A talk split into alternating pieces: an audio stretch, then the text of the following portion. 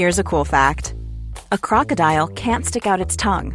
Another cool fact you can get short term health insurance for a month or just under a year in some states. United Healthcare short term insurance plans are designed for people who are between jobs, coming off their parents' plan, or turning a side hustle into a full time gig. Underwritten by Golden Rule Insurance Company, they offer flexible, budget friendly coverage with access to a nationwide network of doctors and hospitals. Get more cool facts about United Healthcare short term plans at uh1.com.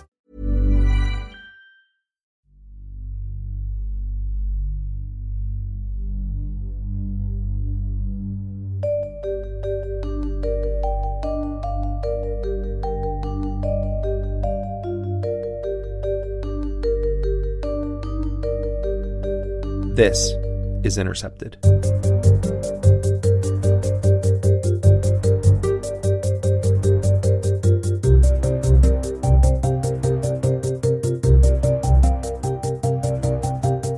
I'm Jeremy Scahill coming to you from the offices of The Intercept in New York City, and this is a special bonus episode of Intercepted. James Risen is a legend in the world of investigative and national security journalism. As a reporter for the New York Times, Risen broke some of the most important stories of the post 9 11 era, from the warrantless surveillance against Americans that was conducted under the Bush and Cheney administration to the black prison sites run by the CIA, to failed covert actions in Iran, Jim Risen has won the Pulitzer and many other journalism awards. But perhaps what he's most famous for now is the fight that he had to endure under both the Bush and Obama administrations as they demanded, under threat of imprisonment, that James Risen name one of his alleged confidential sources. In the end, Risen prevailed. He refused to testify and he was not locked up. But during the course of his case, there were rulings that could have far reaching implications for journalists, particularly in a climate where the current president of the United States is characterizing news outlets as enemies of the people, contemplating arresting reporters, and is conducting at least 27 leak investigations. And all of this before the end of his first year in office. But it isn't just the government that Jim Risen had to fight. He also had to battle his own editors and other powerful figures at the New York Times.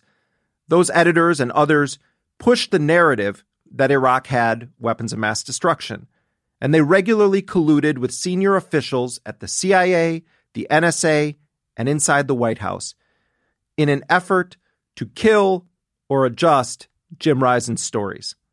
It's all quite scandalous. And Jim Risen has now written an extensive account of those years at the New York Times. And in this piece, he names names. Jim Risen is now a senior national security correspondent at The Intercept, where his incredible story has now been published. And James Risen joins me now. Jim, welcome to this special edition of Intercepted. Thanks for having me.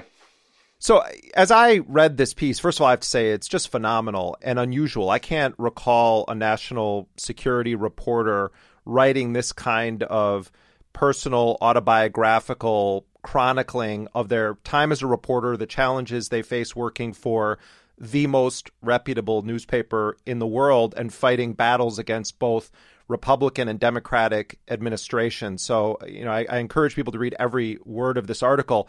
And I'm particularly struck by what I believe is just a fact that this piece is going to be so educational and inspirational for young reporters who aspire to do the kind of work that you've done, Jim, as a national security reporter.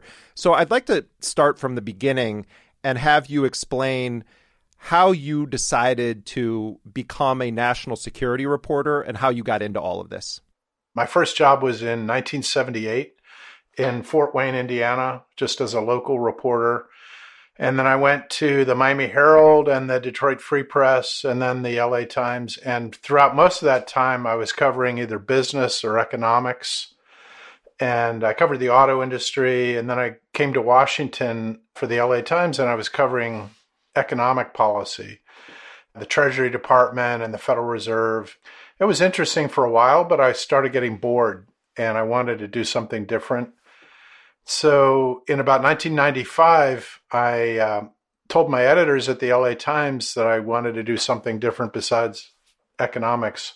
And they kept ignoring me for a long time and finally said, okay, well, we have this job where you cover the State Department Latin American policy half time and you can cover the CIA half time because they didn't really have a full time intelligence reporter back then.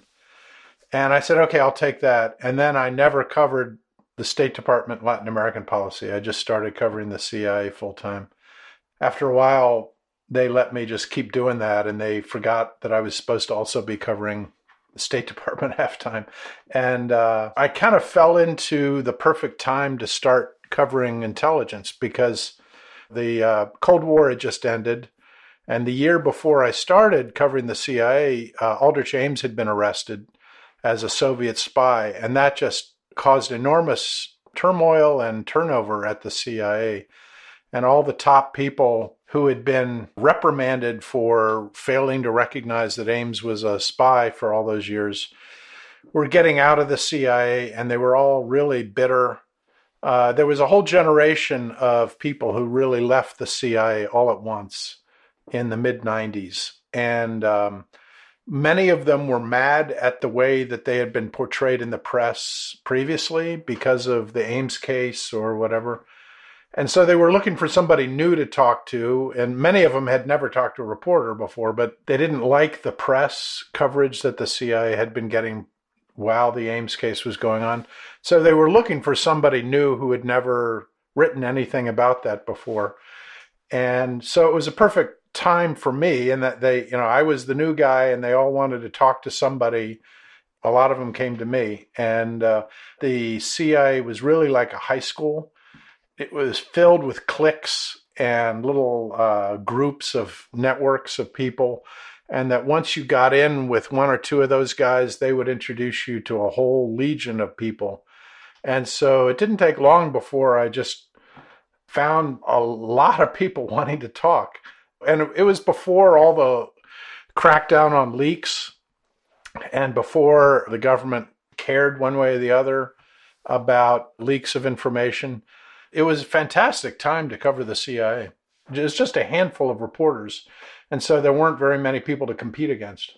How did your views shift from when you were outside looking in to when you started to, uh, as they say in the business, make sources and get kind of inside scoops of what was happening at the agency? Well, I, you know, before I started covering it, I had the general kind of citizen's view of it as this very secretive, imposing, intimidating place that must do like all the things people thought it did, you know, kind of the James Bond view of it. And once I got into it, I realized these are just normal bureaucrats who are doing things that are secret. And I realized after a while, a lot of them were keeping things secret just because they were hiding how incompetent they were. That secrecy was was really just a way to to get away with things that they shouldn't be getting away with. It, it, didn't dawn on me at first. That took a while for me to figure out. But what I came away with was this sense that there was secrecy in some cases was valid on what they were doing, but in a lot of cases it was more to hide politically embarrassing things or just pure incompetence or corruption.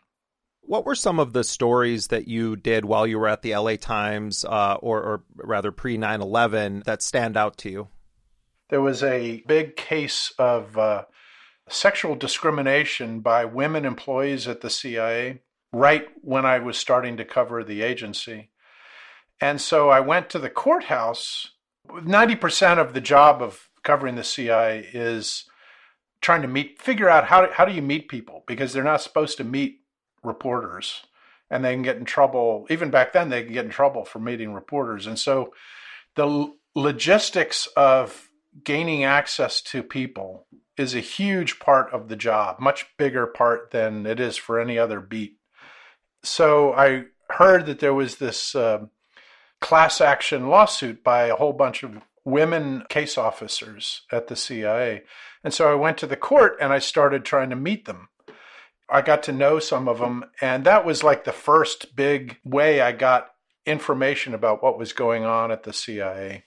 After that, I just started going to every kind of event where I could think of where there would be might be somebody from the agency and just trying to find ways to introduce myself to them. And what I found after a while was a lot of these people who were now leaving the agency or were still there had they had no idea what they knew that was newsworthy. They were really kind of clueless about the larger world, which I always found very odd. I mean, they were very good at being secret, you know, agents, if you will, but they were kind of naive about the larger world, which I found kind of astounding. And I remember this guy started he wanted to talk about this very minor bureaucratic problem at the CIA and he went on and on about it and in the middle of this long conversation we were having, he says, Yeah, and it's just like how Clinton gave a green light to Iran to smuggle weapons into the Balkans. And he said, and there's this big investigation in, inside the intelligence community over it. And then he starts going back to this minor bureaucratic battle in our conversation.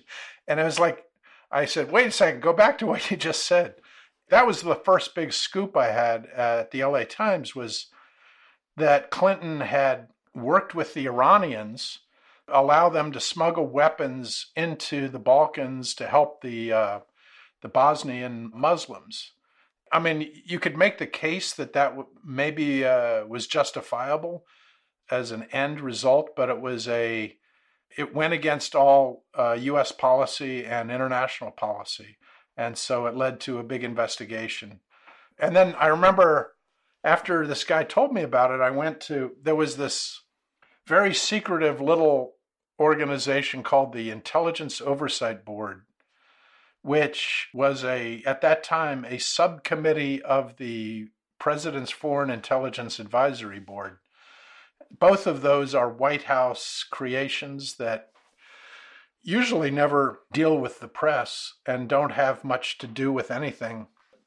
I, what I had been told was that the Intelligence Oversight Board was doing an investigation for Clinton of this whole arms channel with Iran that he had secretly set up.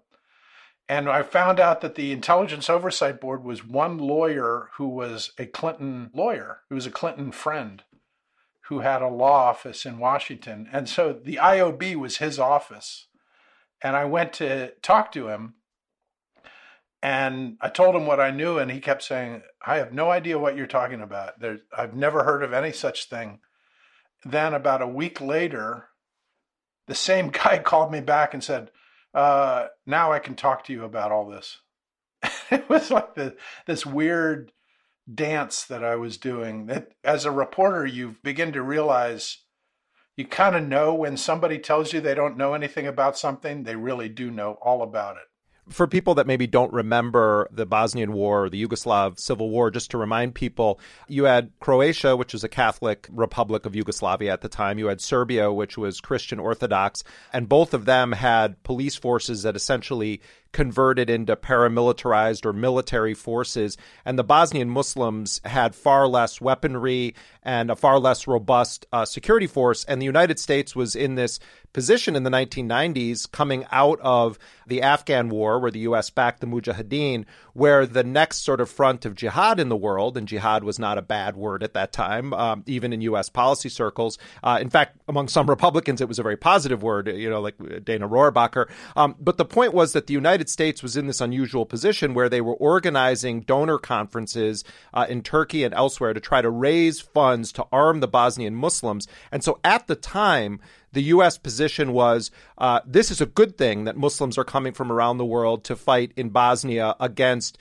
the aggressor Serbs and to a lesser extent the Croats. So if you look at it now, it's like, oh my God, Clinton had a secret deal with the Iranians to smuggle weapons in there. But for people to remember, at the time, U.S. policy was this is a good thing to support the Bosnian Muslims in their fight against the Serbs and to a lesser extent the Croats. That was one of the odd things about doing that story was that the end result was more or less in line with U.S. policy, but the way in which they were doing it with Iran and secretly was it violated U.S. policy. There was an arms embargo that had been imposed by the United States and by the United Nations. And so it was just one of those weird stories, as you, you're pointing out, that you kind of have to do the story as a story, as a journalistic exercise, rather than as something that uh, leads to a specific outcome. And so you have to remember, I think, as a journalist, you know, you just follow whatever is a good story and not worry ultimately. Uh, you can't really try to determine what the ultimate impact of the story is. You just have to kind of find what is the good story, what's important to try to disclose to the American people so they can decide. I mean, it's interesting that this big story that you did fairly early on in your life as a national security reporter involved Iran and sort of secret weapons flow, given that the Reagan administration had uh, uh, existed at this time of Iran Contra, where the White House had made secret deals with Iran, was using the proceeds from weapon sales to go to the Contras in Nicaragua. The way I started looking into it was okay, is this Bill Clinton's Iran Contra? And it kind of was in a way, because if you look back at Iran Contra itself, what the end result of Iran Contra, the objective was to free American hostages, which is not a bad thing. The road, you know, what is it? The road to perdition is paved with good intentions. Right. And Ed Clinton at the time was getting hammered by the public and the world for quote unquote not doing enough in Bosnia. Yeah. Yeah. One of the long term consequences of this policy of the secret channel with Iran was that it increased Iranian influence in Bosnia for a while. And you look back at the war in Bosnia, and one of the long term consequences was the rise of Islamic radicals in the Balkans. Many of the people who went to fight in the Balkans that ended up in Chechnya, and then from Chechnya went to uh, Afghanistan. Well, and yeah, and many of them had prior to that already been in Afghanistan. And it wasn't just the Iranians, uh, the Saudis and Wahhabi Islam. There are pockets of Bosnia now where you had this intermarrying of very radical Wahhabist uh, Islamic fighters who then married Bosnian women. And there are enclaves within Bosnia. They call them White Al Qaeda. Uh, you know these these uh, these areas. Yeah, it's a, it's fascinating one of the one of the things I also admire about this story is that you don't pull punches in your own self reflection on some of the stories that you feel that either you got wrong or that you went too far in a direction that resulted in it being unfair. I want you to tell the story of Wen Ho Lee, and for people who don't know who Wen Ho Lee is, what was the story and what was the criticism of your reporting, and how do you view it now? In 1999, I think it was, we had heard that there was an espionage case underway at uh, Los Alamos National Laboratory.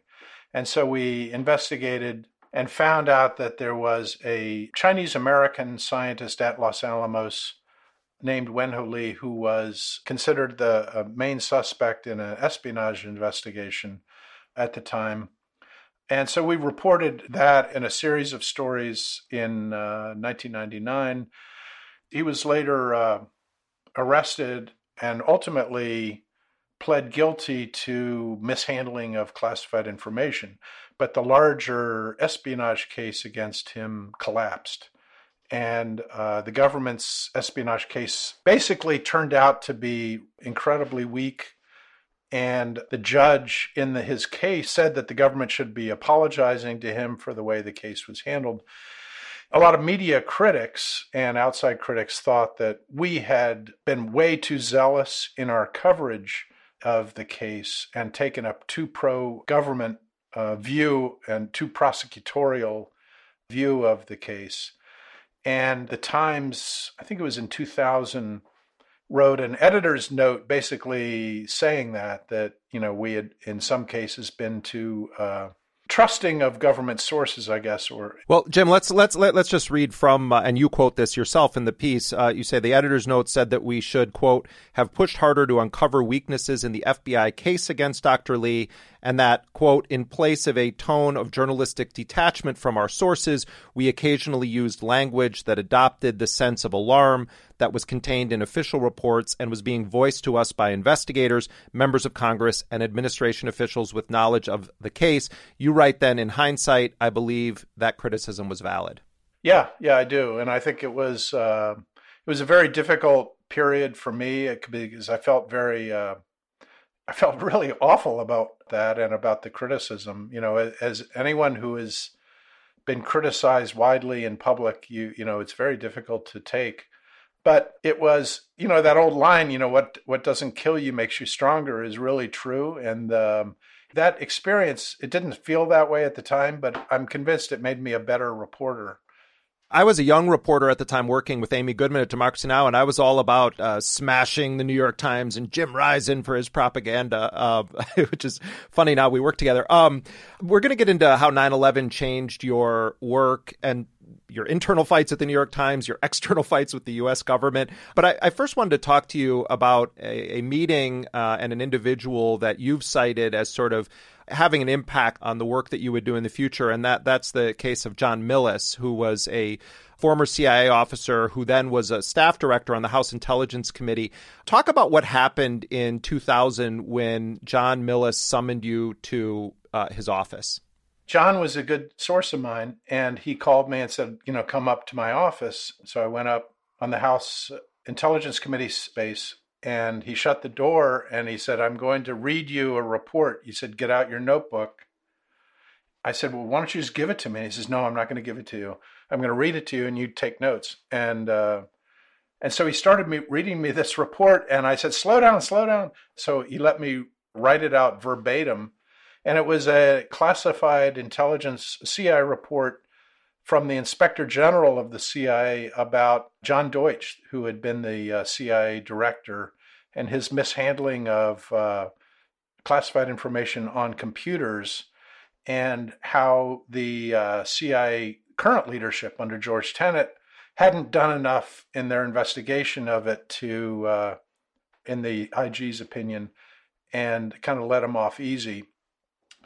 And so I wrote this story based on this report it was a big story at the time, and the CIA got all pissed off because you know it made Tenet look bad, and who was then the George Tenet was then the CIA director because it named him and the people around him for going easy on uh, Deutch. Then a few months later, Millis committed suicide, and I forget exactly how long of a time period between the two events were, but it was just a few months. And it was weird because I went to the funeral for Millis. I was at a church in Virginia, and I remember George Tenet uh, was there, and I just thought, this is so weird. You know, it's like hundreds of people from the DO were there. Directorate of Operations, which is a, a covert action uh, arm that the operations in question are often covert actions uh, that the United States never officially acknowledges. Yeah in hindsight, I always thought that must have been one of the last public gatherings of so many DO people before 9 11. Did you think that his talking to you about these secret affairs played any role in his suicide? I didn't think so, but I wasn't sure. And it really bothered me whether or not it had played a role. And I, sitting at his funeral, I felt really, you know, just kind of sitting there. I felt, I was wondering what was going on because I was sur- sitting there with hundreds of people from the CIA, and um, ultimately I kind of decided it wasn't related. And for this piece, I talked to his widow, and she told me that she doesn't think it had anything to do with uh, with my his death had anything to do with my story. And that's another part of this uh, sweeping story that you've written about your life as a national security reporter. That you interview various colleagues from the New York Times. You sought out Millis's widow to talk to her because it's the first time that you're revealing that he was your source. And and you talked to his wife about essentially whether that was okay and what she thought about his death and whether it had any connection to your work. Yeah, I wanted to ask her if it was okay to to mention that he had been a source. You know, he was he's been dead for 17 years. She said it was okay and she thought, you know, his death had nothing to do with this. It was nice to talk to her about it. It was kind of a provided some closure for me. I just want to read another section of this for people and then, Jim, ask you to expand on it. You're talking about when you first sort of entered the realm of reporting on the CIA and the secrets kept by government officials working for various entities. You write, I discovered that there was, in effect, a marketplace of secrets in Washington in which White House officials and other current and former bureaucrats, contractors, members of Congress, their staffers, and journalists all traded information. This informal black market helped keep the national security apparatus running smoothly. And then later you say it felt a bit like being in the Matrix. Yeah, uh, well, I'm sure you know exactly what I'm talking about. It's weird because you it takes a while to get into that world because you know and and you're not immediately accepted into it just because you're covering that beat you really have to kind of prove that you are breaking stories and that you're kind of getting information out that is important and then you begin to find that your people are contacting you and are you know are willing to talk to you because they know that the information that they're providing you will get out and it's just this weird, it's like joining something without realizing that you've joined it. It's a very strange subculture that, and, and once you're in it, it's very hard to explain it to other reporters who are doing other beats. Like it's like the covert Hotel California. Yeah, yeah. And I began to feel like I had more in common with those people than I did with other reporters at the New York Times or the LA Times who weren't involved in it.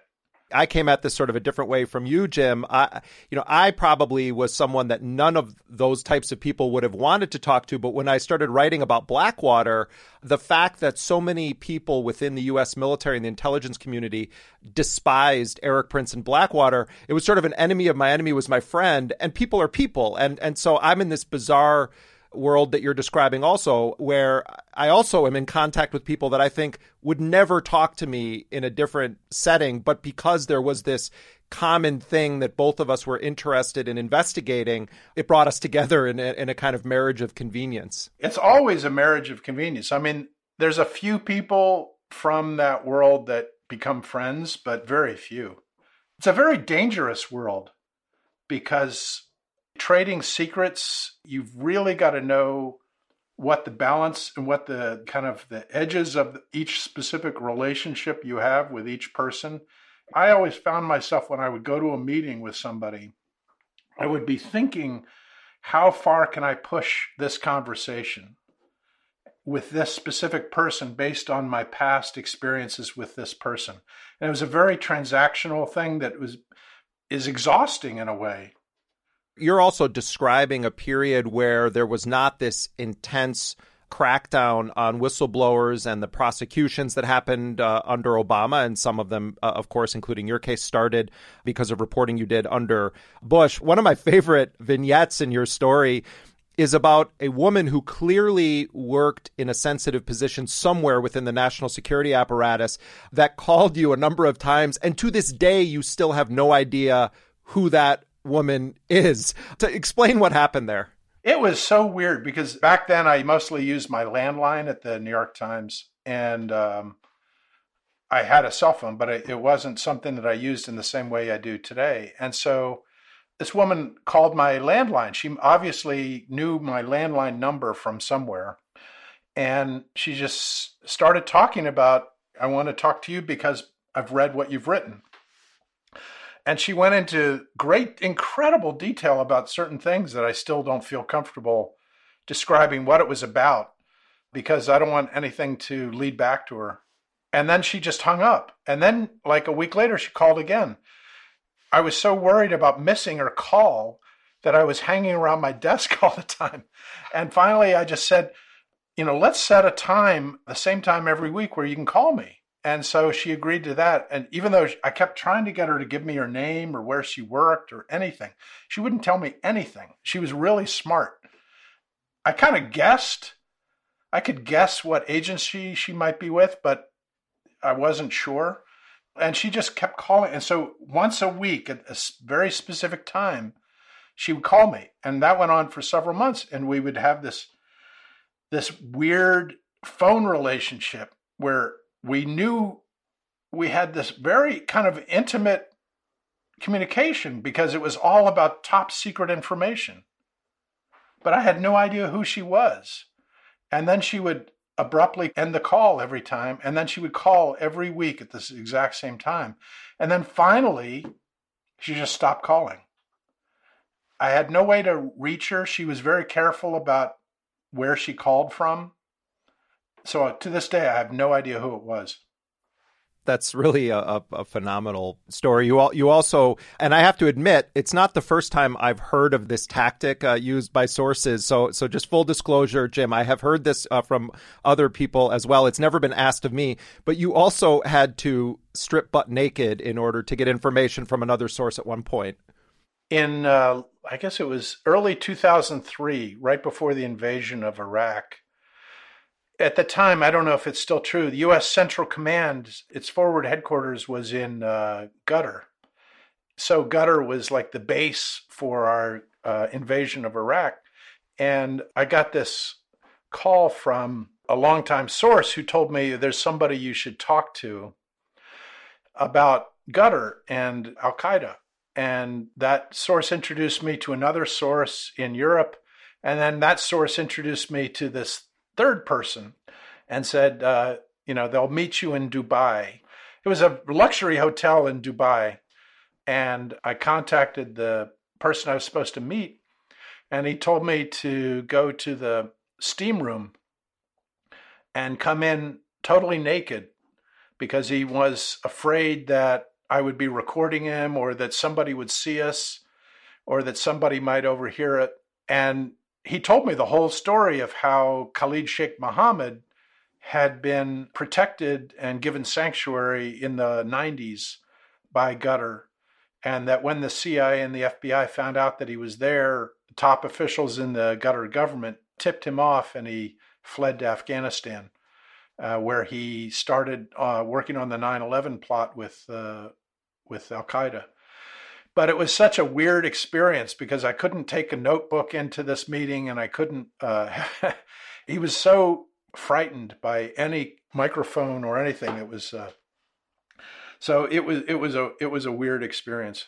It's like an extreme version of that scene in All the President's Men about Woodward and Bernstein and Watergate, where Bernstein and Woodward are meeting with this uh, this woman who's a source, and um, and they don't want to appear to be taking notes, so Bernstein keeps going into the bathroom to write the notes down, and then and then reappearing. But I think yours is a bit more extreme there, Jim.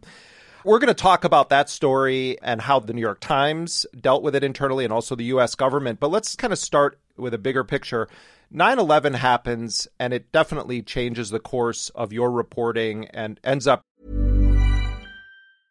I'm Sandra, and I'm just the professional your small business was looking for. But you didn't hire me because you didn't use LinkedIn jobs. LinkedIn has professionals you can't find anywhere else, including those who aren't actively looking for a new job but might be open to the perfect role, like me. In a given month, over 70% of LinkedIn users don't visit other leading job sites. So if you're not looking on LinkedIn, you'll miss out on great candidates like Sandra. Start hiring professionals like a professional. Post your free job on linkedin.com/people today. One size fits all seemed like a good idea for clothes. Nice dress. Uh, it's a it's a t-shirt. Until you tried it on. Same goes for your health care. That's why United Healthcare offers a variety of flexible, budget friendly coverage for medical, vision, dental, and more. So, whether you're between jobs, coming off a parent's plan, or even missed open enrollment, you can find the plan that fits you best. Find out more about United Healthcare coverage at uh1.com. That's uh1.com. Very quickly putting you in the crosshairs of the Justice Department under Bush and then eventually under Obama. Talk about the reporting you were doing in the early stages post 9/11 and kind of the the beat you found yourself on. You know, as I said, I'd been covering intelligence for about five, six years before 9 11. And so I knew everybody. I had a lot of sources at that moment when 9 11 happened. And so it made it much easier for me to start kind of into the whole Al Qaeda coverage, the 9 11 coverage. But what began to happen was that the Bush administration began to use 9 11 as a justification for trying to get the press to hold or kill stories. And they began to call the New York Times all the time saying, you know, don't write this story, write this story, don't write this story. And that began to hit me pretty fast. One of the first ones after 9 11 that I was working on was uh, we found out, I think it was in 2002, that the CIA had set up a secret prison in um, Thailand. and it was the first secret prison. And the uh, White House called the Times to kill that story. That was my first experience with this whole process that later became such a major full court press by the Bush administration. Well, and just for people to remember, Jim, at the time you learned of this secret site in Thailand, uh, many people will know these as black sites. The program was in its early stages where the CIA and Dick Cheney, the vice president, had a lot of hands on experience uh, in building this program.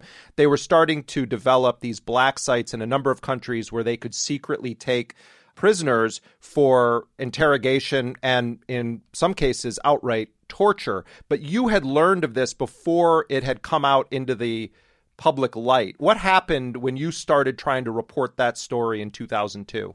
Well, I called the CIA for comment, and somebody, I'm not sure, from the White House called the editors in New York. And I'm a little confused about exactly who, but it was interesting because I know that the story was killed.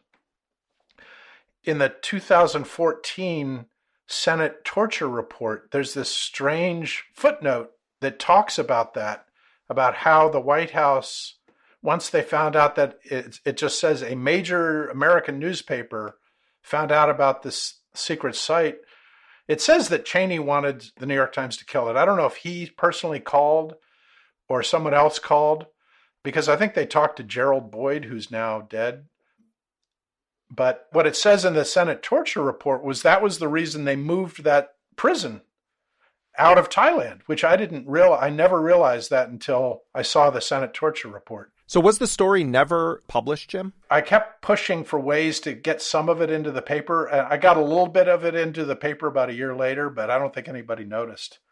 And so by the time the Washington Post broke the secret prison story, I kind of felt like I had had that story, but I guess you could make the case that I didn't. So.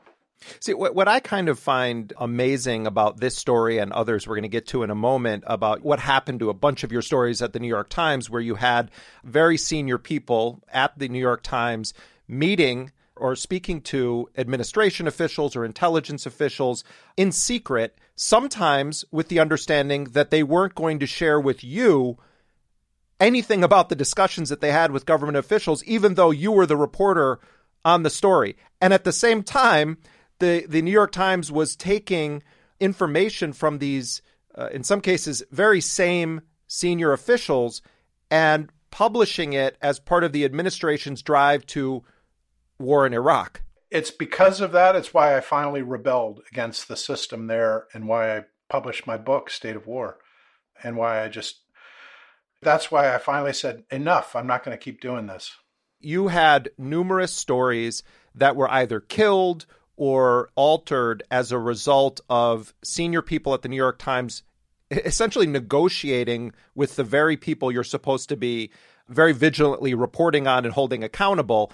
And eventually, then you get to a point where you say, I'm not. I'm, I'm not going to play this game anymore. So t- talk about. Yeah, you can talk about the NSA story, and I just wanted to make sure people understand you've been battling for a sustained period of time against your own editors and the Bush Cheney administration. Yeah. So by 2004, I had gone through this process several times, and um, you know, I'd also had stories before the war in Iraq about the pre-war intelligence that where I talked to people who said that they were skeptical of the intelligence, and those stories had been held or killed or cut. So finally, I you know in 2004, I had this um, person I was talking to. At some point, this source says to me, "I know what I think is the biggest secret in the government, but I can't tell you what it is. I'm too nervous." This is like in the spring of 2004, and I said, "Well." I just made a mental note. I better come back to this guy and try and figure out how to get him to tell me whatever he wants to talk about. And so I arranged to talk to him on a fairly regular basis. And finally, in the like late summer of 2004, I was uh, I saw this person and I said, "You've got to tell me now. What the hell are you talking about?" And so this whole story just spilled out about the NSA domestic spying program, what we now know as Stellar Wind, which is the basis for the whole post 9 11 surveillance of Americans. And in about 10, 15 minutes, he just explained basically the whole thing. To remind people, this is a decade before Edward Snowden's revelations. Yeah, yeah. It's basically the the outlines of what, you know, Snowden later revealed. But what I want people to understand here, Jim, that I think is so important about your story is that in the case of flawed pre war intelligence in Iraq, warrantless spying, the vacuuming up of Americans' communications, the vacuuming up of Americans' banking data, you were aware of these activities a decade before Edward Snowden, and a coalition of very powerful government officials and very powerful senior people at the New York Times suppressed your reporting on these vital issues that could have phenomenally changed the public discourse a decade before Edward Snowden's name was known by anyone except his immediate family. Yeah, well, that's pretty much true. I mean, we finally got a lot of it out, but uh, it took a while. A lot of it uh, was because of I finally decided to put it in a book because the Times wasn't publishing the story. That was what happened with the NSA story. I I was able to confirm with other sources what this guy was telling me about the NSA, and then I was able to. I found another reporter in the Washington bureau, Eric Lichtblau, who was hearing some similar things, and we began. We wrote a story that was ready to go right before the election of 2004 between Bush and John Kerry, and uh, the New York Times killed it because of uh, the White House asked him not to run it you know, we had this a lot of arguments at the paper at that moment about it. We had a big meeting in New York over that. I describe in the piece. After the election, we Eric and I got the uh, them to agree to let us try again to report it. We re-reported it and rewrote it, and then they killed it again. And uh, so I went on book leave, and I decided I'm going to put everything I know in my book and so I put that story and then another story they had killed on a crazy CIA operation in Iran in my book. And after I'd finished writing the manuscript, I told the editors in like the late summer of 2005, I'm putting these stories in my book. You should publish them. And uh, then that began a whole nother, like several months of very uh, difficult negotiations between me and the New York Times and the New York Times and the Bush administration. Talk about the meetings that senior New York Times people were having with powerful government officials about your reporting. Tell some of those stories and who the characters are. At the time, Bill Keller was the executive editor of the New York Times, and he had made the decision before the election of 2004 not to run the NSA story. And Phil Taubman was the Washington bureau chief, and he had agreed with uh, Keller's decision. And after the election, the second time when we had tried to get it in, uh, we met just with Taubman, not Keller directly. And Taubman decided we shouldn't run it, I'm sure with Keller's consultation. And so then in the fall of 2005, when I told them was, this is all going to be in my book, uh, everything about the NSA story and the CIA Iran story, and they should run them. They got furious with me. They were just outraged that I was doing this. And um, Taubman thought I was being insubordinate. We had some very difficult meetings between him and me. And what I didn't, you know, and then they started having negotiations directly with the Bush administration, Taubman and Keller in particular, and they thought because I was being insubordinate, I couldn't attend these meetings. And the year before, in 2004, when they were thinking about running it, they'd also had meetings with the government. And there's one in particular that right after the election, when we were reconsidering trying to run it in the November, December of 2004, when Taubman went with uh, Michael Hayden, who uh, then was the head of the National Security Agency, Hayden brought Taubman out to the NSA and actually had him meet with people who were actually directly involved in the domestic spying operation and had them explain exactly what they were doing. And he did it on what he describes as an off the record basis. And he considered that off the record basis to mean he couldn't tell me and Eric Lichtblau what they told him. and that was a real point of uh, serious contention. Just so people can follow this, because there's names and entities, etc. Your editor at the New York Times, Phil Taubman, developed this apparently close relationship or mutual based trust relationship with the NSA director Michael Hayden, and you you had your own editor going and meeting with the head of the NSA and being taken on these tours meant to terrify him into not publishing your your stories. I mean, it, it's it, to me, it just seems like a kind of unconscionable crime against journalism to do that. Well, I agree. Uh, you know, I mean, that was that's what happened. And one of the things I found uh, in doing the reporting for this piece, which I hadn't read before, I read part of Mike Hayden's memoir that came out last year, which was not high on my reading list before this. But he says in there is something fascinating to me. There was a meeting that I went to before the election with uh, Taubman and it was Taubman and I, and we met at the White House with uh, John McLaughlin, who was then the acting CIA director, and John Moseman, who was his chief of staff.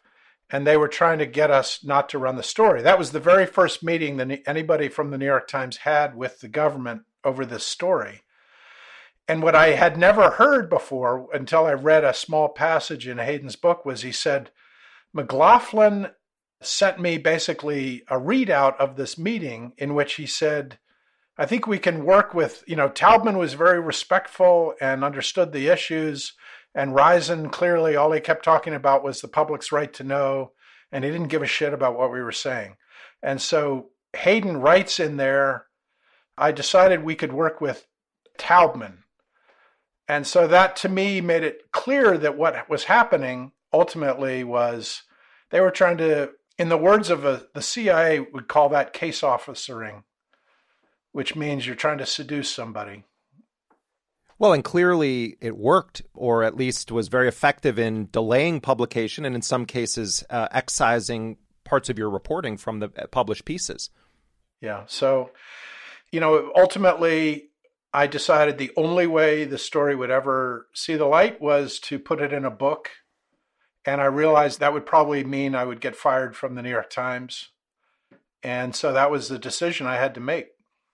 I told my wife, I'm probably going to get fired for this. And, and she said, Well, if you don't do it, I won't respect you. So I wanted to back up for one second on something and get your take on this. You describe in this piece also some of the reporting that you did about flawed or, or wrong intelligence in the lead up to Iraq that was either not run by the New York Times or was buried inside the pages of the paper. Did you get a sense at the New York Times at the time that there was a support at high levels for the drive to war or the narrative that there were, in fact, weapons of mass destruction in Iraq. I mean, if you look at how Michael Gordon and Judith Miller's pieces were, you know, multi line headlines put on the front pages versus yours being cut or buried. Yes, absolutely. There was a, there was no doubt at the time, there was the atmosphere within the paper was we want stories about the existence of WMD and we don't want any skeptical stories.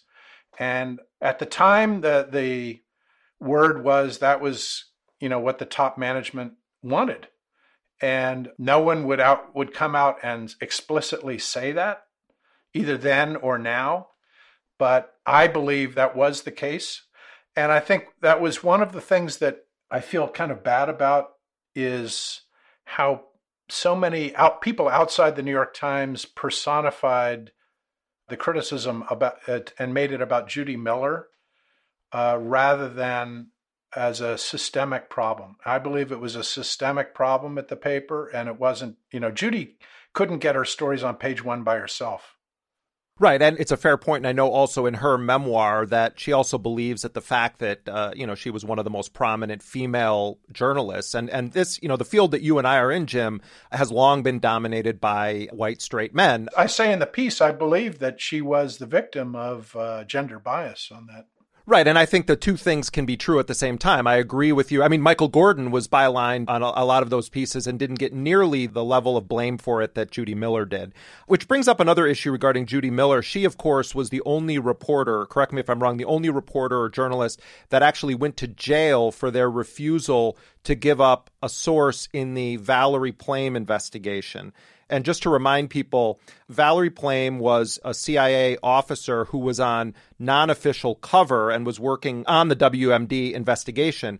Her husband, Joe Wilson, was the former U.S. ambassador to Iraq and had gone over to Niger to investigate these reports of yellow cake uranium and then wrote an op ed about what he didn't find in Niger. And then this targeted campaign to smear him was orchestrated at very high levels of power within the Bush administration. And then uh, you had Bush officials going around town the whisper campaign that was uh, much more audible than most whispers saying, "Oh, and by the way, his wife is a uh, an undercover CIA agent or operative, and Judy Miller was one of the reporters that had heard this. We now know that her source was Scooter Libby at the time, the senior aide to Dick Cheney. Um, sorry for all of that background. I just want to make sure people are with us here. It's interesting when you juxtapose this, though, and this is what I want to ask you about the way that this case was handled, where you had a retaliatory act committed against an undercover CIA officer because her husband was uh, blowing the whistle on some of the fraudulent claims being made by the administration. And I think a lot of people on the left were sort of uh, team special prosecutor there, Patrick Fitzgerald, and Judy Miller is on the wrong side of this. And we need to know who in government is running around uh, giving up the name of an undercover CIA officer. And then in your case, it's Jim Risen is being unfairly put into a position by the Justice Department where they're trying to force him to give up his source on a story that also cast the Bush administration in a damaging light because of uh, secrets that they were trying to keep about a variety of covert actions. How do you reconcile those two things? Because the Fitzgerald prosecution and the fact that Miller actually went to jail for this is interesting when you then look at your struggle and your battle on the very same issue. I will not give up a source. Yeah, and I, I think the liberal position during the Plame case was a big mistake because people were in Washington were generally looking at the Plame case as a proxy for a debate over the war in Iraq. And what they weren't looking at it as was a fight over press freedom. And ultimately, I think the unintended consequence of the Plame case was that it damaged press freedom in the United States because, as a special prosecutor, Fitzgerald didn't have to get approval from the Attorney General to subpoena reporters. He could do it on his own. Normally, prosecutors have to go through the Attorney General media guidelines to decide whether a case rises to the level of requiring a subpoena of a reporter. And so as a result, Fitzgerald just blew through whatever limitations there had previously been on going after reporters in leak investigations. And he basically ended 30 years of uh, informal understanding that had existed between the press and the government over how the government dealt with leak cases. So I think that the unintended consequence of forcing not just Judy, but a lot of other people uh, into this situation was ultimately led to what happened with me and other cases since then. It convinced the government that they could go ahead and go after reporters and go after sources and that there would be no real political backlash. And I think that was the that was a, a major legacy of the Plame case, which no one saw at the time. I do think you are right. And and again, two things can be true at the same time. You can on the one hand find it risible or despicable that reporters would play along with this kind of a campaign from the vice president and his minions and probably others and think that that's awful and at the same time say wait whoa, whoa wait a minute we're going to set a very dangerous precedent here if we believe that reporters under any circumstances should be forced to give up their sources that's exactly what happened. And I think no one thought very clearly about that at the time. And uh, Judy Miller was a very controversial figure by that point because of the WMD coverage. and so it was it was difficult for very many liberals to get behind supporting her publicly, and the no one wanted to support the Bush administration and the White House in their effort to hide what really had happened in the uh, leak on Plame. But ultimately, you know, Fitzgerald used that political support I think he had to just bulldoze whatever informal understandings we had, uh, and they're now gone. So, for people that didn't follow this, explain what was happening to you under the Obama administration, uh, the Justice Department at the time, and why you were at risk of potentially going to jail. The New York Times finally ran the NSA story in December 2005 after I told them it was going to be in my book. You know, we had these long meetings that I described, and finally they ran it. And then my book, State of War, came out in early January of 2006. And one of the stories that had been held by the New York Times that I had put into that was another story. It was about a, C- a crazy, screwed up CIA operation involving Iran and its nuclear program. And the New York Times had never run that, even though they ran the NSA one. I told them that was going to be in my book, but they never got around to considering running it.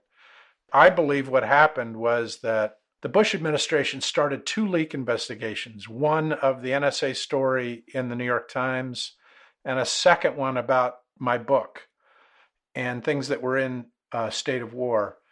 And I know that they had FBI agents talking to people about several different chapters that were in my book that were not in the New York Times. And I believe what they were doing was looking for something they could get on me separate from the New York Times. And finally, they decided on the chapter about the CIA Iran story. And they dropped the investigation of the NSA story in the New York Times. What I believe is that the NSA story was what really angered them, but that they didn't want to take on the New York Times in a constitutional showdown over the publication of it.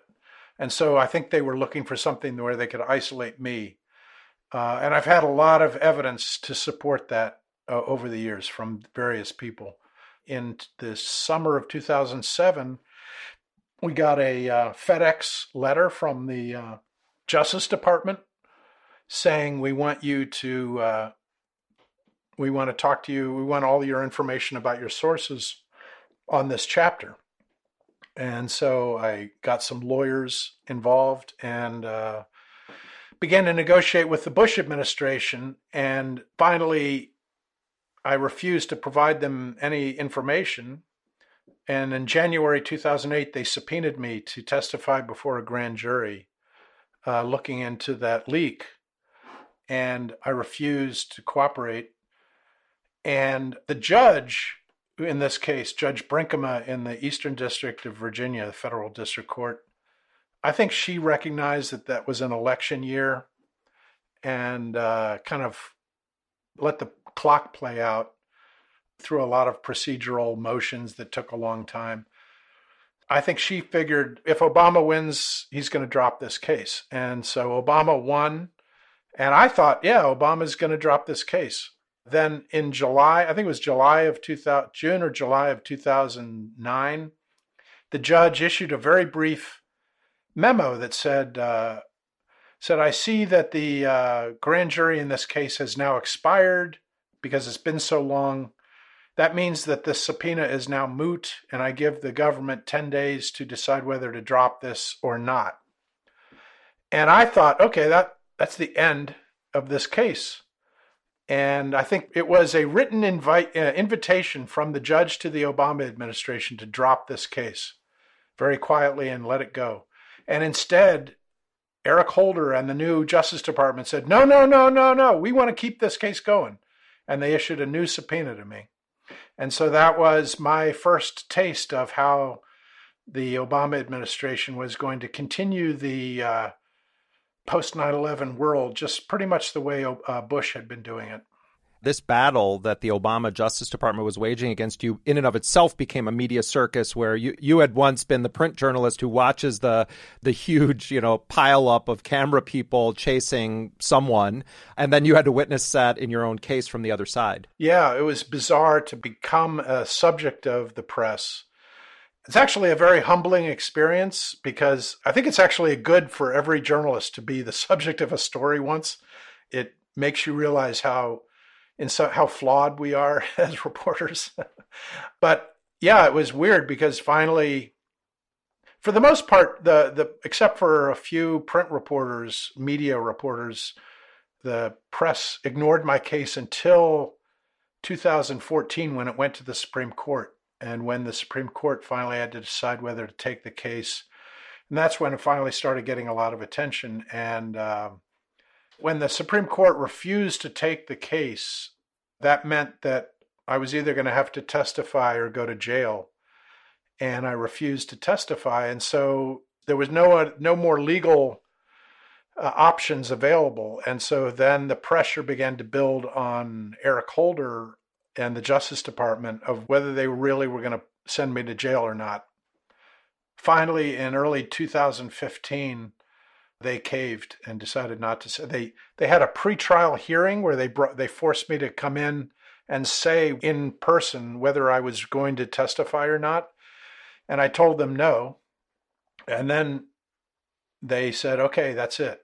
And uh, they blinked at the last minute I would also encourage people to go back and listen to the first appearance of Jim Risen on Intercepted, where we talk in depth about that case. Jim, uh, final thoughts here from you on the battle of reporters versus the government on this issue of secrecy. I've been recently rereading some of the history of Nixon's ideas on how to go after people like Seymour Hersh. You've had um, battles going back to the Progressive magazine publishing documents on on making a, a hydrogen bomb. There have been huge battles over national security and government secrets between journalists and those in power, and it's not Democrat or Republican, it's those in power, whoever they may be. Your thoughts, though, about where we are and where we've been on this fight for a truly independent press that believes in holding those in power accountable? I think, you know, the post 9 11 world has been very difficult for that. And I think it's the press has been far too deferential since 9 11 to the government. And it's made the government realize they can use the word terrorism or national security threat for almost anything. And it's made the press much more docile. And uh, I think that is something that has to be fought back against. I think the New York Times has gotten a little better about it since my case. I think uh, the NSA story and my whole experience on that helped force them to get a little better about it. But generally, the press is uh, still way too deferential and is so cowed by the perceived and supposed threats from terrorism that they are willing to go along with the government in ways that I don't think they should. Part of it's also because of the financial condition of the press. They're so weakened, they're so kind of fragmented now that there's not any great role models in the press anymore that everybody will follow. Individual reporters have to be willing to stand up themselves because institutions today are generally too weak to do it. And so it really comes down to, as a reporter, stand up for your own story. If you do, you'll ultimately be proven right. I would just add, Jim, that I think it's also incumbent upon all of us as journalists to stand up when any journalist is put through the kind of ordeal that you were, because it's very short sighted to just say, well, I'll be there when my friends or the people that I agree with are in the target sights of the powerful. Jim Risen, thank you very much for all the work that you've done and for this incredible piece uh, at theintercept.com. I encourage everyone to read it, particularly young people who are interested in doing the kind of journalism that Jim Risen has done for so long and continues to do. Jim, thank you very much for being with us. Thanks very much for having me. I appreciate it. James Risen is a senior national security correspondent at The Intercept. He was a longtime national security correspondent at The New York Times, where, among other awards, he won Pulitzer Prizes. You can read James Risen's complete story at theintercept.com.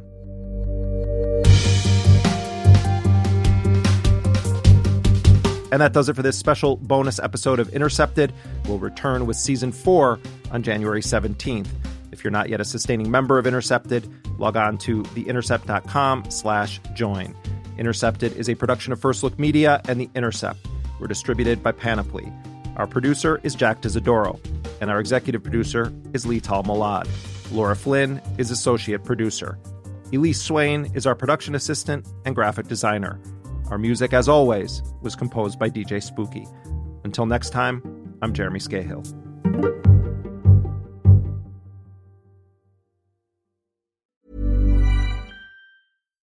When you make decisions for your company, you look for the no brainers. And if you have a lot of mailing to do, stamps.com is the ultimate no brainer. It streamlines your processes to make your business more efficient, which makes you less busy.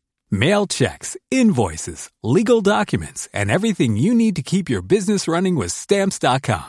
Seamlessly connect with every major marketplace and shopping cart. Schedule package pickups and see your cheapest and fastest shipping options from different carriers. With rates up to 89% off USPS and UPS rates. And with the Stamps.com mobile app, you can take care of mailing and shipping wherever you are. Make the same no-brainer decision as over 1 million other businesses with stamps.com. Sign up with code program for a 4-week trial plus free postage and a free digital scale. No long-term commitments or contracts.